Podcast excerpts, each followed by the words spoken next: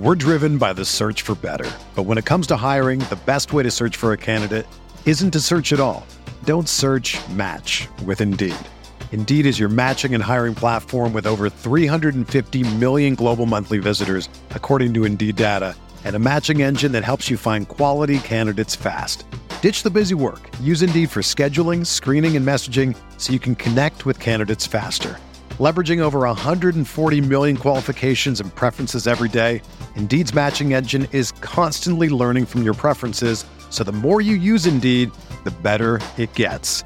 Join more than 3.5 million businesses worldwide that use Indeed to hire great talent fast. And listeners of this show will get a $75 sponsored job credit to get your jobs more visibility at Indeed.com slash BlueWire. Just go to Indeed.com slash BlueWire right now and support our show by saying that you heard about Indeed on this podcast. That's Indeed.com slash BlueWire. Terms and conditions apply. Need to hire? You need Indeed. This podcast episode is brought to you by Coors Light. These days, everything is go, go, go. It's nonstop hustle all the time. Work, friends, family expect you to be on 24 7. Well, sometimes you just need to reach for a Coors Light because it's made to chill. Coors Light is cold lagered, cold filtered, and cold packaged. It's as crisp and refreshing as the Colorado Rockies. It is literally made to chill. Coors Light is the one I choose when I need to unwind. So when you want to hit reset, reach for the beer that's made to chill. Get Coors Light in the new look delivered straight to your door with Drizzly or Instacart. Celebrate responsibly. Coors Brewing Company, Golden, Colorado. Support for this podcast comes from Wild Turkey Kentucky Straight Bourbon Whiskey. Let's tune in to their one on one with Jamal, a real bartender from Old Fourth Ward in Atlanta. I really get into the backstory of whatever I'm pouring, out of respect. There are literally years of experience behind these bottles. Wild Turkey, same recipe since 1942. If you want a true classic, this is what you want to order. Wild Turkey. Wild Turkey Distilling Company, Lawrenceburg, Kentucky. Copyright 2020, Campari American, New York, New York. Never compromise, drink responsibly.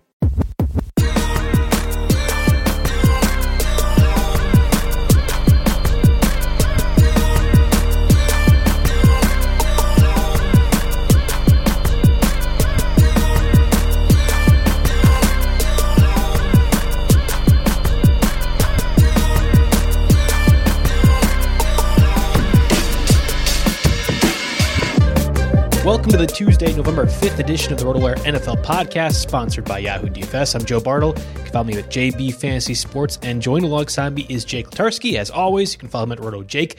Week 9 is now in the books, and with the heaviest uh, bye week schedule of the year, this is going to be a pretty crucial, I think, fantasy football podcast. What do you say, Jake? Yeah, I mean, we've had more exciting waiver wire periods before. We've had more high price waiver wire periods before, but we're going to try to take a little bit of a deeper dive this week because we've got six teams on bye, and it's not just like six. Eh, you know, it's not like we're doing Jets, Jags, or, or you know, like those kinds of teams on bye. Well, I guess the Jags are on bye. Broncos, Texans, Jags, Pats, Eagles, Redskins. Uh, there's a lot of fantasy assets in there, so you're going to have to do some plug and play. Um, you're going to have to make some real tough roster cuts. So hopefully we can get you some names that might at least find the end zone or might provide a little bit of upside rest of season for you um, as we start to make that march towards the playoffs. And I think there's a lot of depth for this free agent period as well too. We've had some critical injuries. The Sean or Sean Jackson, DeSean Jackson, uh, T.Y. Hilton, Mark Walton gets suspended. Not that you're really running out there to get the Dolphins what third string, second string running back on your field. Hey, but you might have been. Again, this is this is bye week ten. We got a lot of teams out there right now, so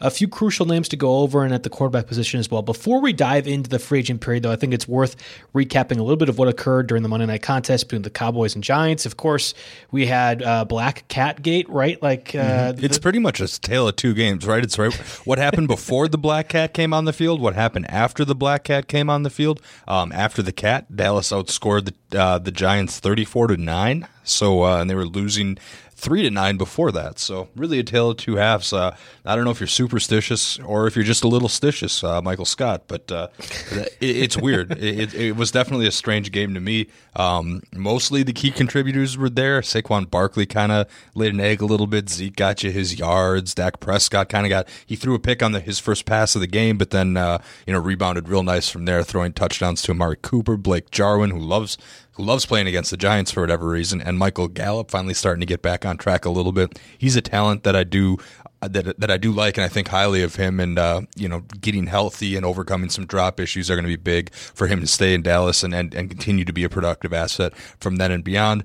Typical Daniel Jones game, three turnovers rough. I mean, any other big takeaways from this one? Yeah, it's interesting. So you talked about Saquon Barkley laying the egg, and frankly, he did. I, I was pretty keyed in on this game because I had a, a matchup with our COO Tim Schuler in Stake League, and mm-hmm. of course, we had the two lowest scores, and I'm well, I think one and seven right now. So it really makes absolutely no difference whether I do well in Stake League or not, uh, because I'm already just kind of screwed. I'm, I'm buying the stake as is, but I was kind of shooting for the win. He had Evan Engram and Saquon Barkley. I had Michael Gallup in a seven point lead, at one point in the contest, I felt pretty secure. Michael Gallup had just scored the touchdown. It was a really athletic play. I mean, Dak Prescott, A, had to make a great throw to the sideline, but Gallup had to jump over a defender and then kind of catapult into the end zone. And that, you know, two catches for 33 yards, that was still a very athletic play. And it certainly seems like Gallup is coming into his own after the injury earlier this season. Saquon Barkley had a 56 yard or something like that, or 62 yard screen pass to him late in the third quarter, which got the Giants down. Oh, that was about the closest they got to uh, making the score competitive, at least through the second half against the Cowboys. And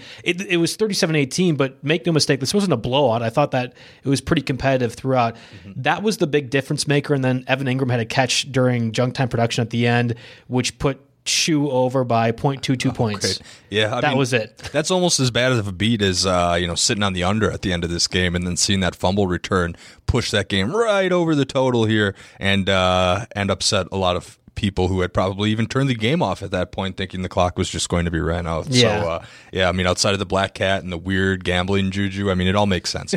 you had mentioned who has more turnovers uh, the rest of the season. Of course, Daniel Jones and his fumbleitis going on, and then Josh Allen. I think that's probably a good comparison. And you know, maybe we'd have to talk to Liss, the resident Giants fan, to feel or if to to ask him how he feels about comparing comparing Daniel Jones to Josh Allen. I, you know, I think it probably ends up being Daniel Jones the rest of the way. I have to look at their numbers just to make sure that mm-hmm. it's close. Uh, yeah, Josh Allen yeah. has seven picks and three fumbles, although he has ten total this year. He's only mm-hmm. lost three, whereas Daniel Jones uh, has eight interceptions and eight lost fumbles. Obviously, you'd imagine Daniel Jones wins that the rest of the way, but again, mm-hmm. it's Josh Allen's fumbled plenty. He just hasn't lost them any. And yeah, I think the money line's like minus one fifty on the rookie, but that's I mean that's what we're talking about here. So I don't know. I just thought that was a fun over under, or, maybe for some banter there. But uh, but yeah, both are barely going to have. Um, well, at least both have more touchdowns than interceptions, and both have exactly uh, three more touchdowns than they do interceptions. So yeah, we're looking at about similar players, similar ranking here the way this goes. But I mean, Daniel Jones history, doesn't have the Josh Allen arm. History has shown that the fumbles tends to be a fluky stat. Like it's not something that gets repeated throughout the year. Maybe that's more of defenses recovering fumbles than it is a player specifically losing them.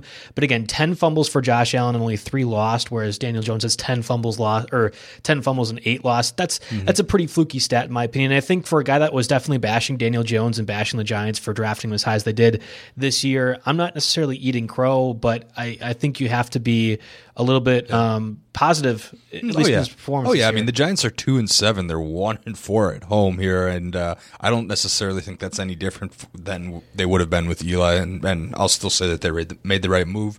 Um, maybe the the book's still out on the draft pick itself as far as being the right move, but switching to the rookie now is absolutely the well. Right the move. one draft pick that no one's talking about because of Daniel Jones is DeAndre Baker, who was picked on mercilessly by the Cowboys uh, passing attack, and frankly has been all season long. Like he was a late end first round pick for the Giants, and he's been dreadful, just completely dreadful. And every single team seems to be going at him to the point where the Giants' defense as a whole probably isn't as bad, but because they have that just egregious, egregious weak link in Baker, that I think you can feel comfortable targeting their uh, secondary every single week if you're on the fantasy end of their defense. Yeah, I mean, when you look at a cornerback and having them have high tackle totals, that's generally not, a, not a, good, good thing. thing. Not a very good thing. So but uh, but Baker's a pretty decent IDP, right? He's getting seven tackles, you know, in a lot of these games here as a cornerback. So uh, you never know. But yeah, from a real life standpoint, it's not pretty. We'll get to the Jets who play the Giants and what's going to amount to one of the worst stink bowls that we've seen in New York in quite some time. Later, when we talk about the quarterbacks, running backs, and wide receivers. But first, I want to get a word from our sponsors in at Yahoo Daily Fantasy Sports. The NFL season, of course, is full swing, and Yahoo Daily Fantasy Sports is there with you. There's a million reasons to enter the free Yahoo Cup on Daily Fantasy, and they're all dollars. That's right. Yahoo Cup is free to enter, and a perfect lineup will win you $1 million every week of the football season. It's as easy as entering the contest and picking your players. If you're over 18 and United States citizen, there's no reason why you shouldn't take your shot. Yahoo Daily Fantasy Football has new contests every week with guaranteed cash prizes.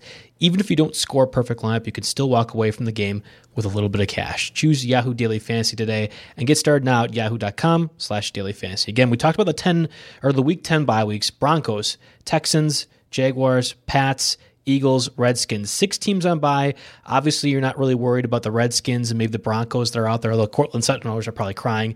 But this is this is this is a deeper set of weeks uh, or bye weeks to come. And frankly, if you are in NFFC leagues or deeper contests where free agent pickups end prior to the the playoffs, so week 13 in the NFFC leagues, this is a really critical time to not only get those bye weeks figured out, but provide depth for your team the rest of the way. Oh yeah, definitely. I mean, this is a case where I think a lot of the quarterbacks that you took to begin with are going to be. Uh, I mean, you're Deshaun Watson, obviously, Tom Brady, Carson Wentz. Those guys are on bye. Um, I don't know. When it gets to the back half of the season like this, I tend to try to stick, pick one quarterback and stick to it, so I can keep the rest of my roster flexible. But this will probably be one of the last weeks where you can you, you'll comfortably use that second quarterback if you have an established guy like say a Deshaun Watson. And uh, you know, I was looking at streamers the options aren't necessarily super great this week. Um, you know, I was kind of back and forth between who to rank number one between Ryan Tannehill and uh, Derek Carr. But after watching the the uh, the Chargers passing attack here, um, just kind of crush Aaron Rodgers with only four pass rushers last week.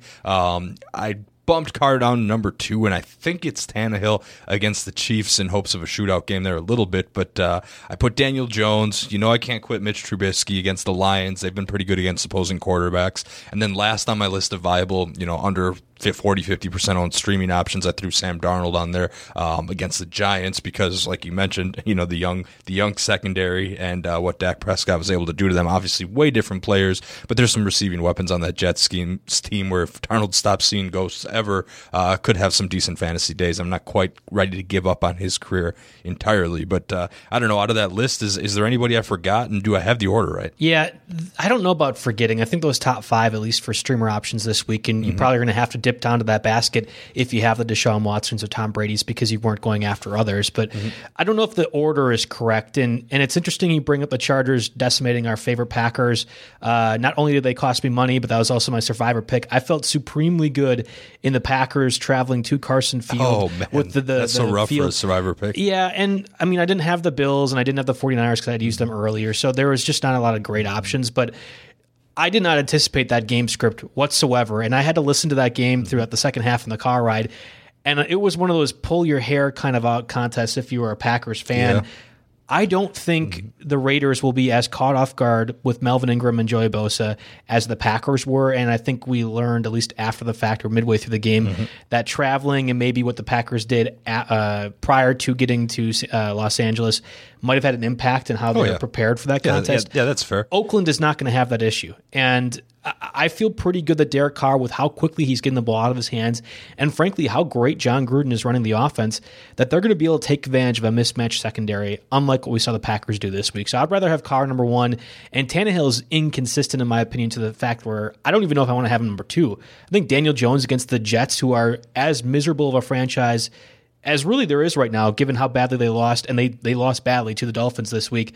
I think Daniel Jones is number two, and I'd have Sam Darnold number three against the secondary of the Giants. That's mm-hmm. also equally bad, and I think they have the weapons. Although if Le'Veon Bell, and we'll get to his backups uh, in a little bit, if Le'Veon Bell is out this week, he had an MRI earlier that might be a conversation where you'd lower them a little bit, just given on the skill mm-hmm. level the receivers have. Yeah, fair enough. The reason I made the flip from Tannehill over Carr is it's it's purely a reason a matchup for me. Uh, the Chargers rank sixth in terms of least fantasy points allowed to opposing quarterbacks, whereas the Chiefs are 22. So, you know, you got a top 10 defense or a bottom 10 defense. And uh, yeah, you're right. Carr's been more consistent without a doubt. Since Carr's bye week, he's thrown seven touchdowns and only one interception against the Packers, Texans, and Lions. Of course, you know, pretty decent matchups in there. Uh, Tannehill he had a rough game against the Panthers. There's no real way to put that lightly. You know, he followed up his three touchdown, zero interception game against Tampa Bay with a one touchdown, two interception game. Uh, at least he had 331 yards out of it. But uh, I think those are the two guys you're going to look for for your streaming. And after that, we're probably just shooting darts. Yeah, there's a few two QB two QB options that we could discuss as well. Of course, Jacoby Brissett, really the backup for the Colts because Andrew Luck uh, mm-hmm. retired right before the start of the season, is facing potentially a multi-week absence after spraining his MCL. Brian Hoyer enters the enters the conversation as now the starting quarterback, and I'm actually a little bit intrigued by him. Unlike the Brandon Allens of the world or Ryan Finley, who again is going to be taking over as the starting quarterback for the Bengals following the Bengals bye week here over Andy Dalton. I think Hoyer has a little bit more promise. We've seen what he's done on the field, and I think as a veteran option, he's a little bit like a Ryan Fitzpatrick light. And I know that's that's really yeah. disgusting thing to talk about, but it, Fitzpatrick's doing okay, and he'll get you fancy right. numbers. I think Hoyer has the opportunity to do the same. You mean Hoyer is like a one week option, right? You know, for a two quarterback league with bye weeks. Well, who did the Colts have after this week? Of course, they play the Dolphins. That's a great Jags, Texans, Titans, Bucks, Saints. The, the, so if he plays the if he's starting as a quarterback for the Texans, I don't mind having to stream him either. Maybe the Jacksonville Jaguars is going to be a different situation, but at least two of these three weeks, mm-hmm. I could feel comfortable using them if I had to. Yeah, I, am pretty much out on Hoyer. Uh, pretty much every name that I'm seeing on this list is someone that I'd rather roster. Um, you know, not only is it is it Brian Hoyer here? You know, the 34 year old journeyman who's been around forever. Uh, that you know threw that. I think he was a, he threw a pick, pick, six once he had entered the game too. So you know, came, yeah, came off well, pretty okay, rusty. it was returned 98 yards for a touchdown. like it wasn't okay. like he threw a slant and it got taken yeah, away. Fair enough, but also don't keep in mind that you know T.Y. Hilton's out. You know, he's your best offensive player. I think you know unless you sneak Marlon Mack into that mix. But either way, they're going to be able to key up on the run to make Hoyer make throws, and I just don't. I don't think he. Can okay, but Matt Schaub threw for almost 300 yards against the Seahawks, and he's 38 years old, hadn't played in four years. I think, and and Liss has mm. been writing about this quite a bit in his articles, and as much as it's tough to agree with Liss sometimes because he's very yeah. excited about that it is easier to play quarterback than I think at any point in the last 20 years right mm-hmm. now. Like offenses make yeah. it easier. And the Colts offensive line more, is so know? darn good too. And it's not like you're worried about the Dolphin secondary. Like it, mm-hmm. it's it's gross for me to say, but I would rather start Brian Hoyer than Mitchell Trubisky, who is among your top five options. And I would dare say he's probably a top 20 option as well when they play the Texans two weeks from now. Yeah, I put Kyle Allen ahead of both of those guys, I think, you know, against the Packers, True. even though it's a road game. Unless we run into inclement weather, uh, I, not that I think Kyle Allen's suddenly going to sling it out against the Packers, but he's going to throw enough screen passes to Christian McCaffrey to have a better ceiling. He probably should have been in that top five I put ahead of, uh, yeah, Allen, probably and, somewhere in between Jones and Trubisky, maybe in between Carr and Jones. And we saw Matt Moore take advantage of the Packers secondary two weeks ago, mm-hmm. And that was entirely based on the speed the Chiefs had on the field. Well, the Panthers also have that in DJ Moore uh, and Curtis Samuel as well. Now, maybe they don't have it like four deep, mm-hmm. which felt like the Chiefs do, but that's enough that I, if the game plan for the Chiefs was don't let you beat over deep and just give everything up front.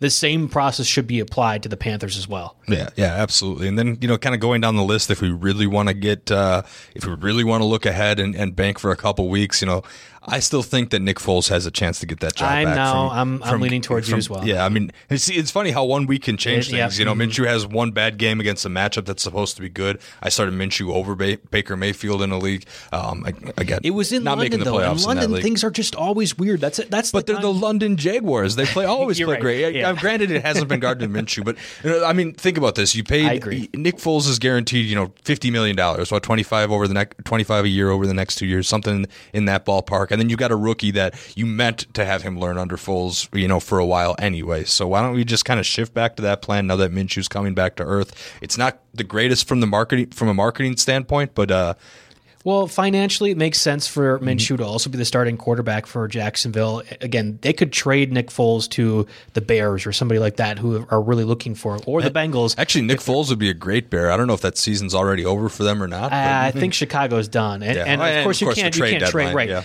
But I'm saying even in the offseason, if especially the Bears who are three and six right now, but let's say they get closer to eight and eight or like that kind of, and they're out of the running for a quarterback at a high pick You already traded a bunch of picks for Mitchell Trubisky, and that hasn't worked out. Maybe you go for Nick Foles, and it's a second or third instead of multiple mm-hmm. picks, and the depth that gets taken away from Chicago. Anyway, th- I mean, this is a conversation down the line. I'm yep. still not ruling out that Gardner Minshew is the starting quarterback for the rest of the season for Jacksonville, but I will admit mm-hmm. that that was a very difficult performance as a guy that's been on Minshew for the rest of the year to really like the mm-hmm. most valuable asset in the NFL is a quarterback on a rookie deal that wasn't taken in the first round, and that still remains true. So, especially sixth round pick like Minshew, mm-hmm. it makes sense from a financial perspective. Forget the marketing. Yeah, I mean, maybe but, something gets done in future years, but if the Jags fancy themselves playoff contenders, and they should, why not turn to the guy who has recently won a Super Bowl, right. for example, has that playoff experience, and, Again, and, and let Minshew continue on the plan you originally had for him. You know, if you want to make a switch next year, if Minshew comes in and slings it out in the preseason, go for it. But uh, but for now, I'm pretty sure we're going to see Nick Foles starting at multiple games at quarterback at some point the rest of this year. So he there's fits still, in this two QB league discussion there's still opportunity for uh, like the fifth or sixth spot, really the sixth spot in the AFC, with the Bills kind of locking down that fifth spot angle. And the AFC South is a division that's still up for grabs. Although the Texans are running away with it a little bit, certainly helps with this latest outcome. And the Colts missing now their second string quarterback, top wide receiver. They've had injuries all season long. Jacksonville is not out of it by any means, so I understand where Foles could come into play. Mm-hmm. Let's go over to the running backs, though. We spent enough time on some quarterbacks that you're probably not going to be having to hopefully play for your fantasy season. Uh, I, you know, we talked about Darius Guice. It's probably worth saying again. I don't know if he's playing this week or if we're for certain that is. He's coming back soon. I mean, this is one of the last. He he needs to be mentioned on here because I think his heel, ceiling is higher than. Uh, well, I mean, we could probably argue this point, but um, I think he's a more dynamic back than Ronald Jones, and mostly because I can't trust the Tampa Bay coaching staff to really turn to Ronald Jones um, as the main guy. But Darius Guice, he's only he's thirty two percent owned right now. This is you know maybe you won't be able to get him, but this is the last time you can get him at a small to no price. So uh, he needs to. Uh, and Adrian Peterson has over 100 rushing yards or close to it in the last two weeks. So it's very clear that even though the Redskins' offense overall has struggled, especially with Dwayne Haskins at quarterback.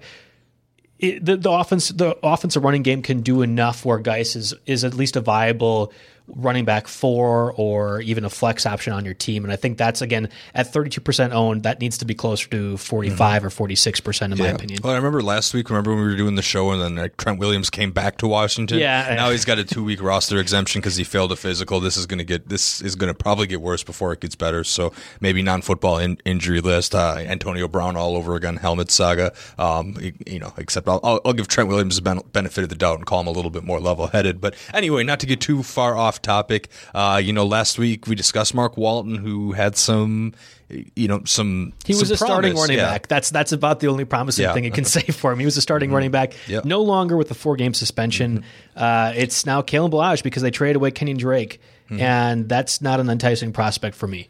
yeah, I, I, mean, Kalen Ballage has been brutal this year. So, uh, yeah, there's a unique situation in which he's used in fantasy. He should see a pretty big snap share but there's still not a whole lot to get excited about. I mean, his yards, not that yards per carry is a fair good stat by any mean, but he's carried the ball 35 times this year, almost matched last season's total, averaging 2.0 yards per yeah, carry. I mean, it's not uh, like three three yards is the bad baseline, and he's now a yard underneath that. 3.3 yards per target. Like, uh, not, it, even if you give him 30, 40 snaps, like, well, what are you really expecting here? You know, there's some promise at one point. Um, you know, team context certainly doesn't help, but but uh, yeah, the, the ceiling it's it's tough to pick one up. Mario and John have for the last two or three weeks now on the Thursday edition of the RotoWire podcast, which is excellent in all of our podcasts in the RotoWire network are, are, great, but they do a really good job of going in depth on some of these players.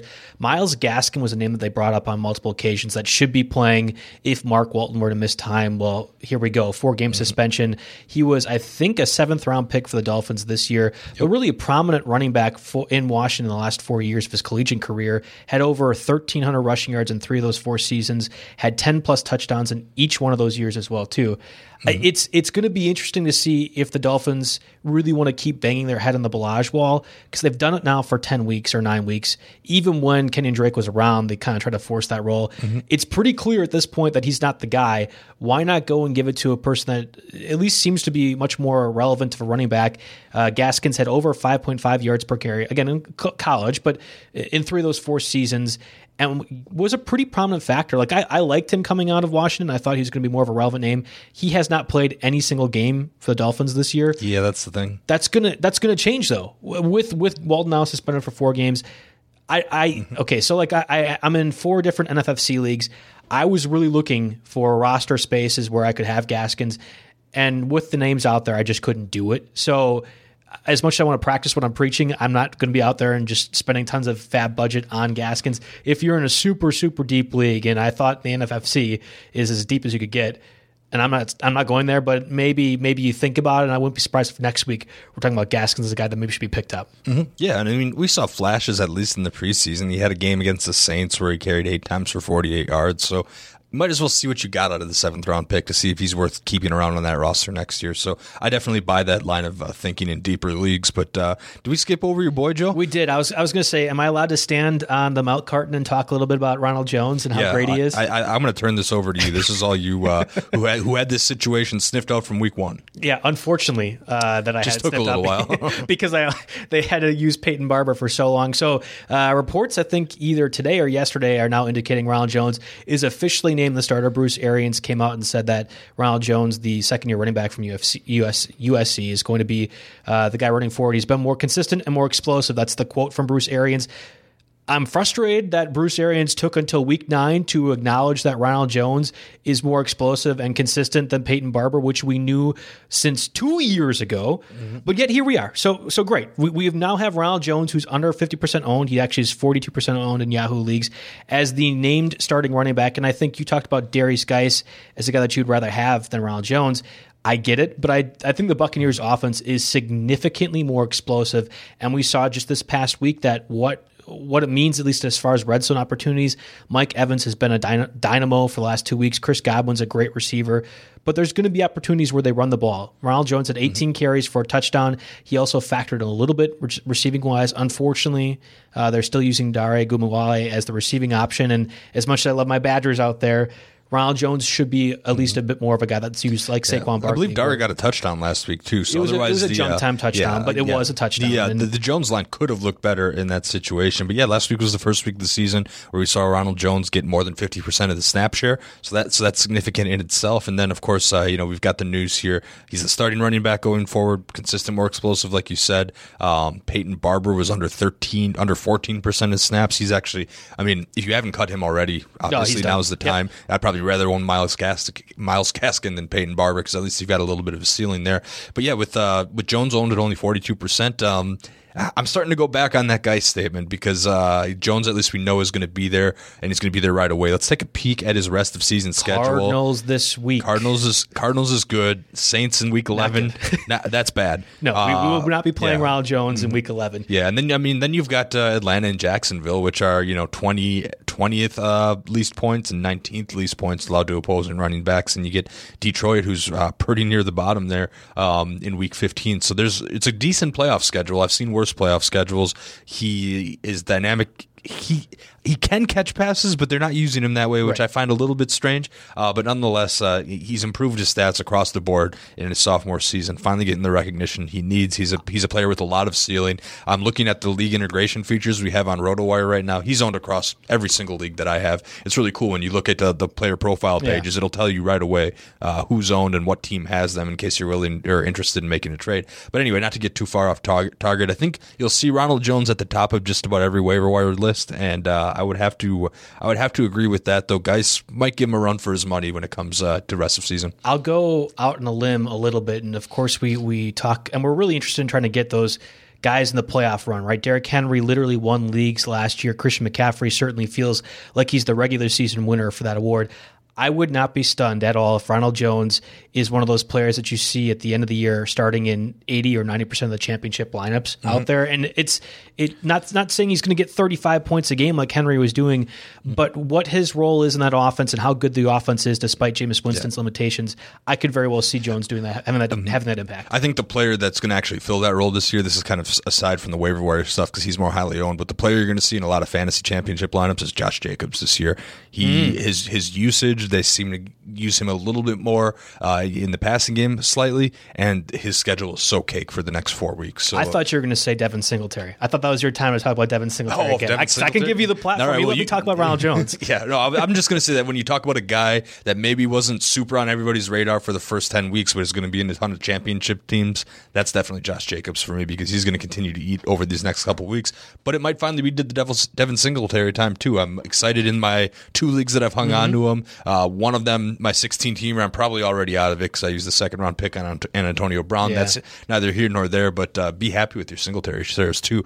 Any other running backs we want to talk about before moving on? we should really scrape the bottom of the barrel and at least mention Trey Carson, who was the guy that drew my ire with Ty Johnson as the starting running back for the Lions last week. Mm-hmm. Was placed on injury reserve Saturday. The Lions worked out Jay Ajayi last Friday. Obviously, they weren't going to sign Ajayi after Carson got placed on an IR Saturday, but it's possible that he could join the team. Mm-hmm. Ty Johnson was ineffective. J.D. McKissic did get a touchdown of those receiving. So at least in that regard, we know that McKissic is going to be the guy that we thought he would be in terms of receiving options. They play the Bears this week. I'm not sure I want any Lions running back in my lineup regardless. Maybe Kenny Golladay and Marvin Jones still sticking there by default because Stafford's just been so excellent. But it's worth monitoring. And if you have a bit of a FAAB budget and want to take a gamble on Jay Ajayi, even with all these bye weeks going on, I wouldn't I wouldn't be opposed to that. Yeah, I mean, if we're going to talk about uh, Myles Gaskin, we might as well touch on JG, JD McKissic and Jay Ajayi. Um, it's a real rough matchup this week against the Bears, so Yeah. that so that makes it real tough. But you, if you talk about guys that are going to get five, ten touches a game, um, and maybe you hope they squeak out for one big play, whether it be garbage time or whether it just be a blown assignment, um, you got to have touches first to get that, and these guys are at least going to get touches. But uh, we we jotted down a couple handcuffs on here um, that I think are probably more worth a roster spot, especially if you don't need that starting lineup spot. You know, these are guys that like, okay, I'm I'm screwed because of bye weeks. You know, say I've got, uh, geez, Leonard Fournette, Sony Michel, and uh, Jordan Howard. Those are my three running backs this Right. year, and they're all gone. You know, I loaded up on the bye. Those are guys that you know, well, maybe you get five, ten touches and hope for the best, but. There are some handcuffs that could be league winners. Obviously, you never root for injury, but guys like Tony Pollard, um, he looked pretty explosive in in brief work uh, last night, or, or shifty, I think was the word that Booger used, or something like that. Kevin Payne mentions this in his article on RotoWire. That's another one worth checking out. But uh, Tony Pollard is an elite handcuff, and then uh, Alexander Alexander, Mattison. Mattison. Yep, there you go. Oh, and I'll give you one more. Reggie Bonnafon, again, we talked about Christian McCaffrey and how big of a deal he is for the Panthers. There is no second option. And we saw when Christian McCaffrey was out, that Reggie Bonnafon came and had that 60 plus yard touchdown. If those guys are out there and you really are stacked and you're you're able to have the luxury of looking for roster spots, the second defense is always important, but also having some of those handcuffed guys that if an injury were to occur are huge difference makers. So Tony Pollard, Alexander Mattison, Reggie Bonnafon seem like they have the the number one lo- uh, workload locked in. Were injuries to occur above the guys? Yeah, and I, and I think I put them in that exact order too. Yes, If I had to, if I had to order them, because uh, you got the Dallas offensive line, and Tony Pollard actually looks looks pretty good. I think I would have Mattison above Pollard, but both are both are like clear. They need to be on my lineups if they're out there right now, and I have the luxury of doing so because they're both explosive. And you're right. I mean, the, the Cowboys' offensive line and how they utilize that running back position is key. But I think Mattison's a player too, and and even if Dalvin Cook were like, it's the point where I've I've thought about maybe the Chase Edmonds, David Johnson thing we saw earlier. Yep. Mattison and Cook can do the same type of deal if you really are pressed to find a flex option uh, in in future weeks. Oh yeah, if you, if you have to start both, you just want to lock down the whole team's backfield. You know, I've I'm haven't had to do it yet, but I've you know the Chris Carson Rashaad Penny deal. That's uh, something that True. is an option available to me on my rosters if I need need to. Because if something were to happen to Carson, maybe Penny sneaks into that conversation a little bit. I don't think he's as dynamic as those other backs, and they probably go to more of a committee if something were to go to Carson. But uh, but but Now, Penny's an interesting name too, and we haven't talked about him enough. I mean, the Seahawks have been weird, and of course they picked up Josh Gordon, which big makes time just draft weirder. pedigree. Yeah. Yeah, it'll it'll be interesting to see what the Seahawks if Carson were to go down, and we know that his running style uh, is conducive to injuries to the point where Penny probably is worthy of a. And I'm certainly not dropping Penny in the leagues I have him either. Exactly, I, I think yeah. he's he's worthy holding on to as well. We're going to get to the receivers and tight ends in just a little bit, but first a word from our sponsors at World Fantasy Pools. Uh, already knocked out of your Survivor pool. Yes, I am this week thanks to the my Green Bay Packers. Uh, did you end up losing early in the season, feeling like success is mostly based on luck? Well, wish there was an alternative where you could use your actual fantasy sports knowledge as opposed to relying on whether a team wins, loses, or chokes like the Packers. Well, now there is. World Fantasy Pools brings you the first of its kind game type stat based survivor pools. World Fantasy Pools takes the traditional concept of survivor pools that players are familiar with and adds in a more exciting twist.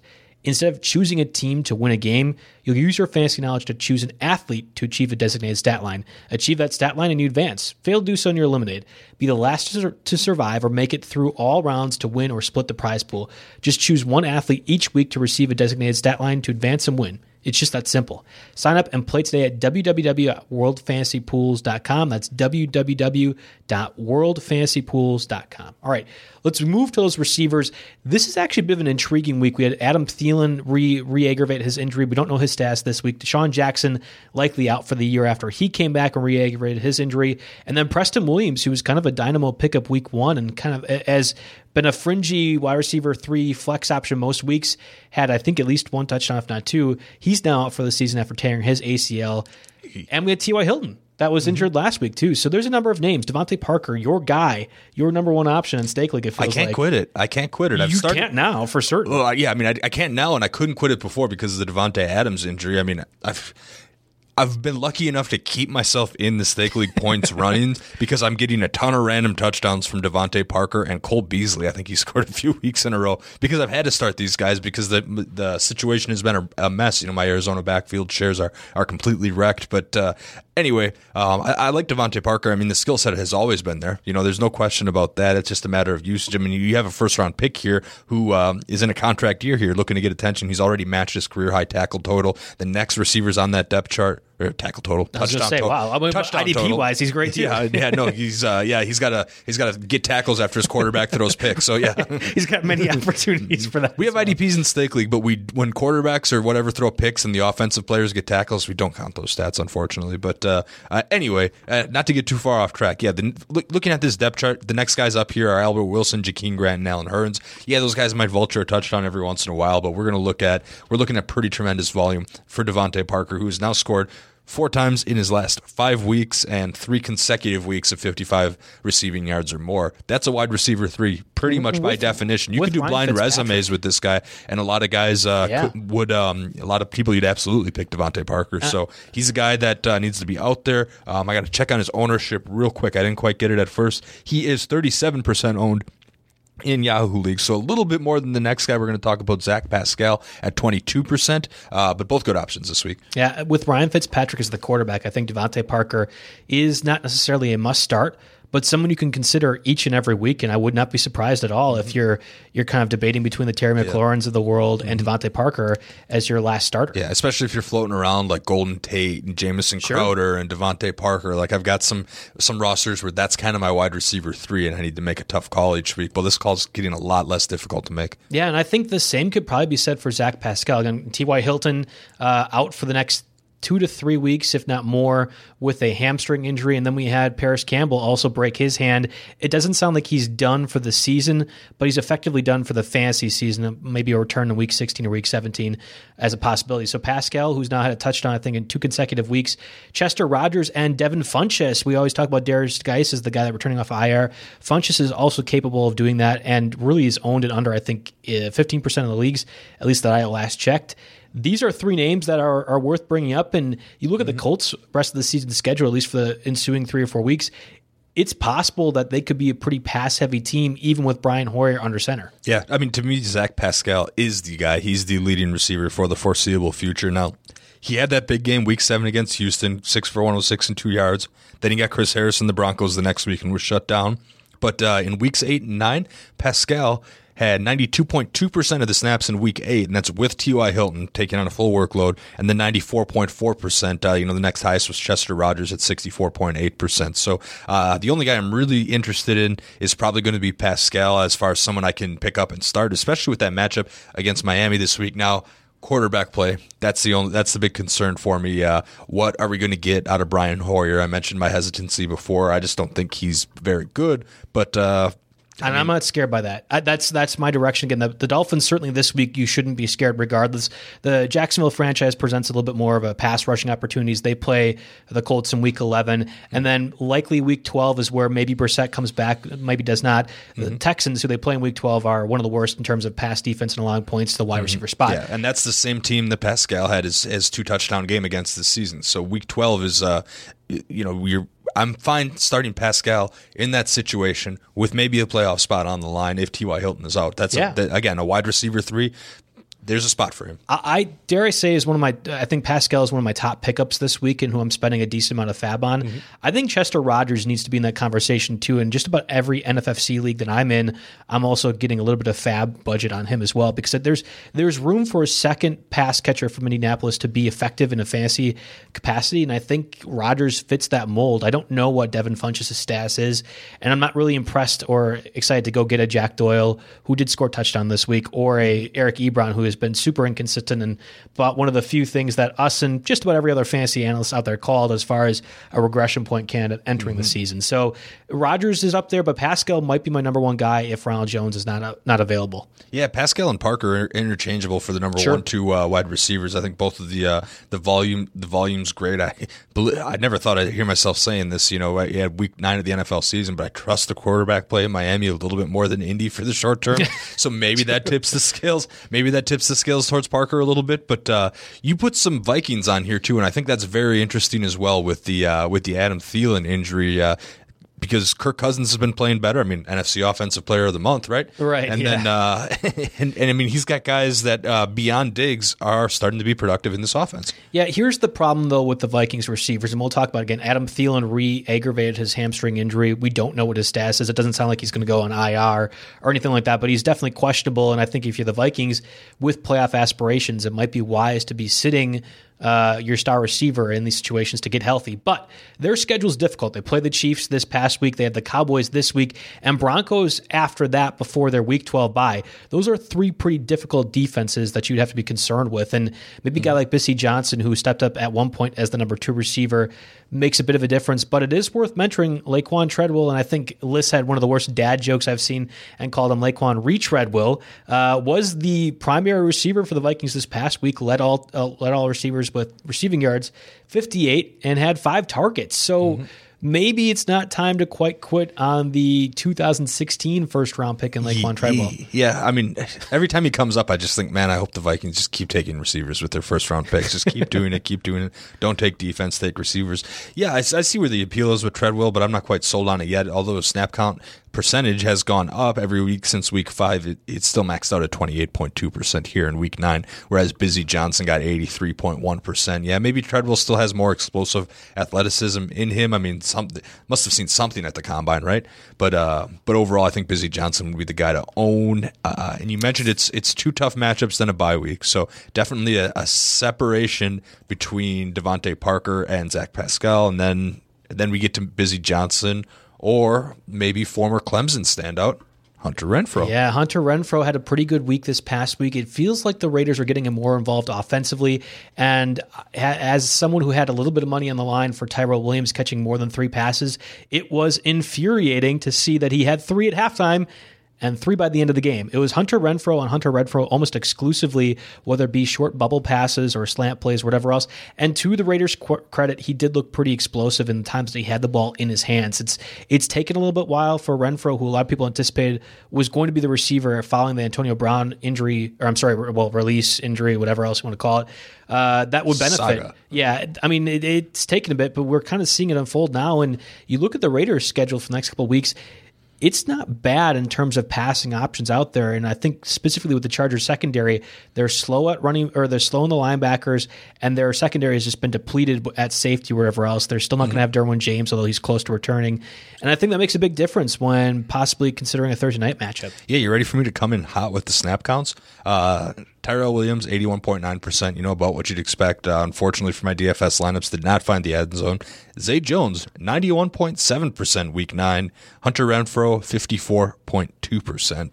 Now, yeah, I, this is one of those tough situations where it's like 99% of the time I want to lean with the guy that's on the field more, but I think the plays designed for Hunter Renfrow are more frequent than they are for a guy like Zay Jones. So uh, I'm going to take that stat with a grain of salt and wait until it repeats itself. And I would still obviously have some interest in Hunter Renfrow as a pickup. Still not really any interest in Zay Jones. Jones did make his debut this week. So this is he had been traded midseason from the Bills to the Raiders.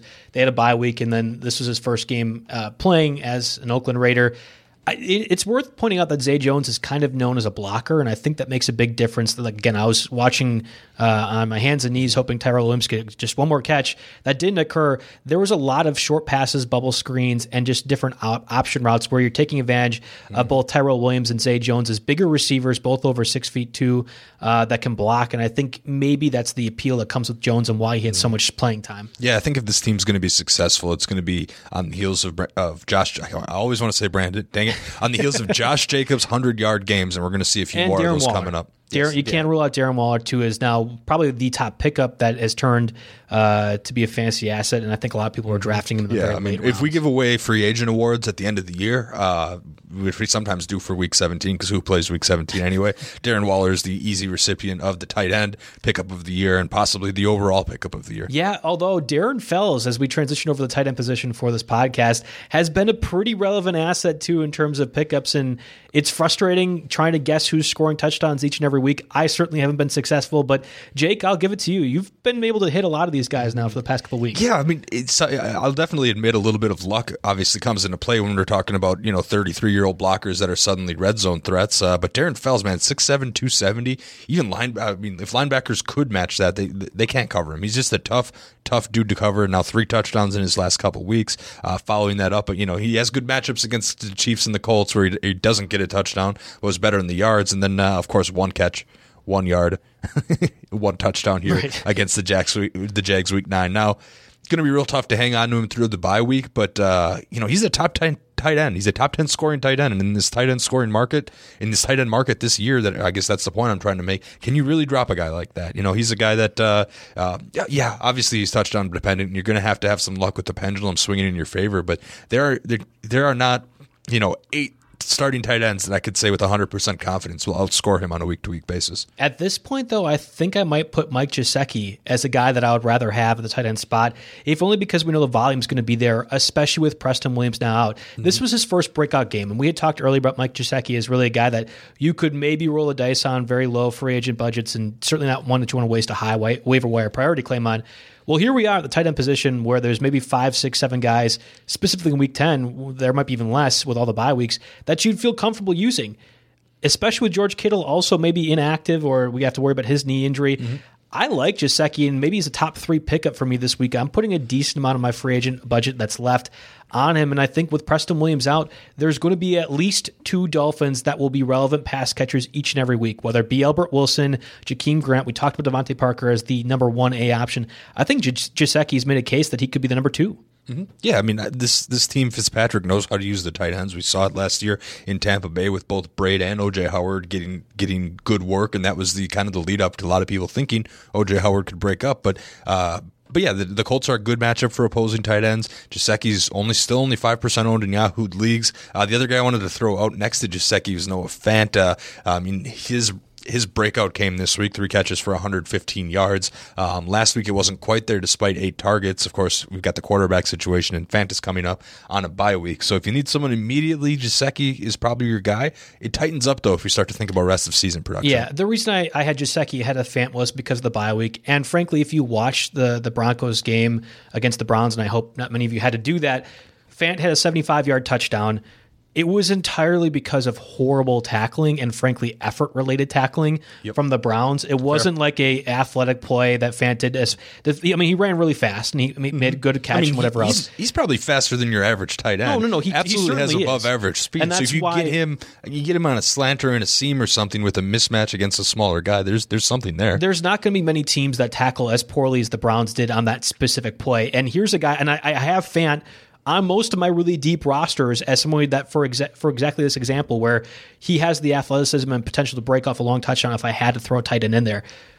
but I just don't know if you're going to really be able to replicate that each and every week. And mm-hmm. again, Gesicki is just as fast, if not faster, than Noah Fant that we saw in the 40 time when he was drafted two years ago. So both of them are, are I think, close option wise.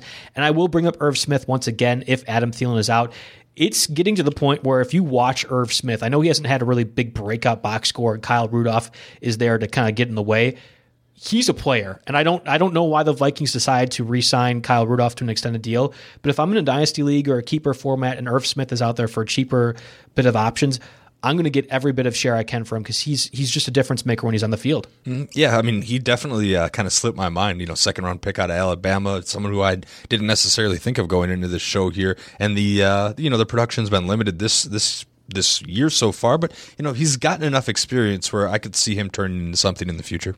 He sure. can be a blocker. He can be a receiver, mm-hmm. and he looks like one of those guys, kind of like Travis Kelce. When he's in the slot, you don't realize he's a tight end, and he's very quick mm-hmm. and agile and has good route running. I, am I'm, I'm in love with him. Two forty two. Really yeah, I mean, you know, we're looking at decent combine numbers here.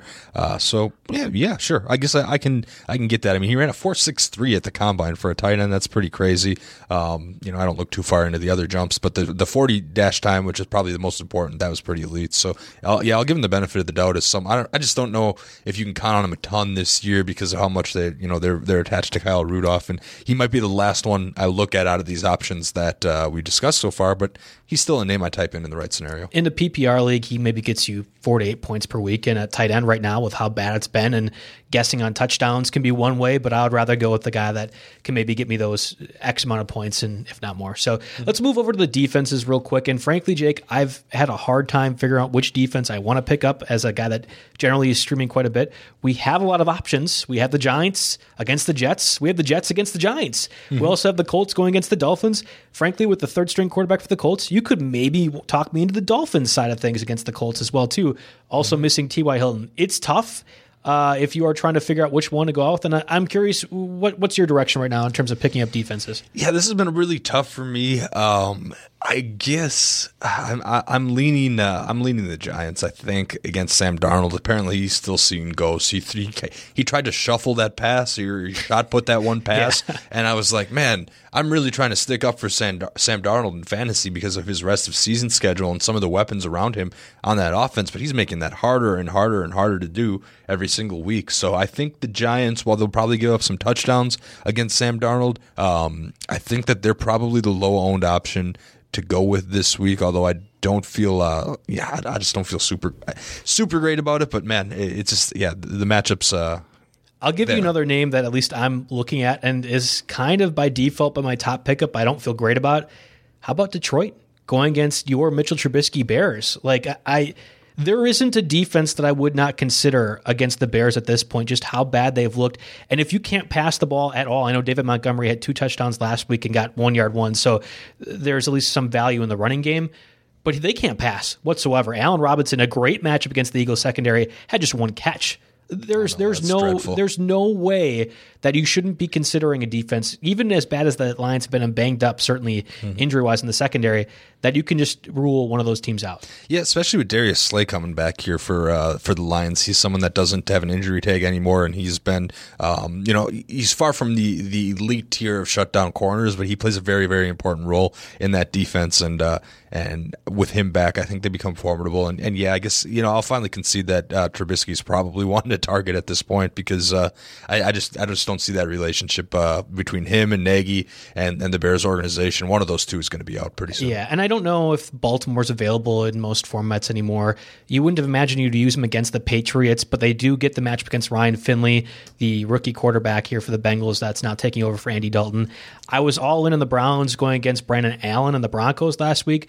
That didn't really work for me for the most part, and I'm, mm-hmm. I'm a mm-hmm. little hesitant for a Baltimore franchise that, at least this year, hasn't been excellent in terms of defense but they just know how to win. And I think having defensive guys and Marlon Humphreys, of course, had that return touchdown, really mm-hmm. swung the momentum in Sunday night's contest against the Patriots. They can make plays. And you've kind of seen the last two weeks that the Ravens secondary in particular, while they allow some big plays, they make big plays too. And I don't mind targeting that kind of defense mm-hmm. against a rookie quarterback like Yeah, yeah, absolutely. I mean, that's someone that you have to uh, consider. Actually, men, I just missed them because they're only 49% owned. I Okay, think everybody go. dropped them. I think everybody dropped them before the uh, Patriots situation, knowing that that had a bye week probably wasn't going to go well. Yeah, so uh, uh, I'm officially making my waiver claim for Baltimore right now because I just think it's not going to be a fun day if you're a Bengals fan, uh, whether it No be this day week. is a fun day if you're a Bengals whether fan. it be this week or the rest of the season. I know Jeff and Chris have done a lot of uh, who's the worst team in the league poll type situations earlier, and after Miami got that win, it looks like uh, Cincinnati is probably pulling away to win that. So uh, It's a pretty compelling race between the Dolphins, Bengals, and Jets. I think you could make a, a very reasonable case for every one of them. And at least in this week, I think Baltimore has a really good opportunity to take advantage of a rookie quarterback Yeah. and have a pass rush that has at least some floor in terms of sacks. Yeah, absolutely. So as we speak right now, I am uh, picking up the Ravens, dropping the Browns, and putting two FAAB dollars on the Ravens. two FAAB I'm not dollars. ready That's to- more than I'd ever do for a defense, but I want to make sure I get them this week because otherwise I'm look I'm picking between that other pile of turds Right. in the in the on the on the claim, and I don't, I don't want to have to worry about that. So I'm not quitting claim the Browns submitted, though we're good to against go. Josh Allen. That's that's all I'll say. That the Bills have been turnover prone. We talked about Daniel Jones and Josh Allen, who has more turnovers the rest of the season. I'm not ruling the Browns out yet, but that was a pretty poor display against what I thought was a great matchup. And if you have the benefit of the doubt, or you're, I'm sorry, if you have better options like the Ravens or Lions out there, and I think most people do, at least for the Lions, you might as well roll that direction over the Browns. Yeah, absolutely. I can I can buy that for sure. Um, before we wrap up here, can I do my quick plug? Yeah, absolutely. Yeah. All right. So uh, college basketball season tonight. We've got uh, Champions Classic. I mean, uh, Kansas and Duke, Kentucky, Michigan State. Wisconsin and St. Mary's. You know, we just got we got a loaded slate, and uh, we're taking care of you again this year uh, at RotoWire in terms of any of your DFS and season long leagues. I'm doing rankings. I've got a free DFS preview on the site for tonight to check out. Uh, definitely check out our lineup optimizer, all our stuff. Uh, just like with the um, just like with the trial we normally do, rotowire.com slash pod. That's rotowire.com slash pod for ten days, no strings attached. I'll, I'll even let you uh, take a second free trial if you mention me your username on Twitter. I'll, I'll help you out to give that stuff a, a check. So uh, if you're a basketballer, if you're an all sports subscriber, you can definitely uh, check out our DFS tools. I think we offer very very competitive pricing compared to some of these other things that are out there that are you know we're you know, 10 bucks a month compared to 300 bucks for a season from other people that you see around. So uh, there's a lot going on there and a lot of reasons to check out that part of the site. That's something that I manage personally and, and have a big stake in here. So I'd appreciate if you guys could uh, check that out and uh, definitely shoot any feedback my way on Twitter. You can get at me at RotoJake. Uh, but that's it for my plug. Thanks, Joe. Oh yeah, good job, and uh, we'll be back again next week. Until then, best of luck to your fantasy liners.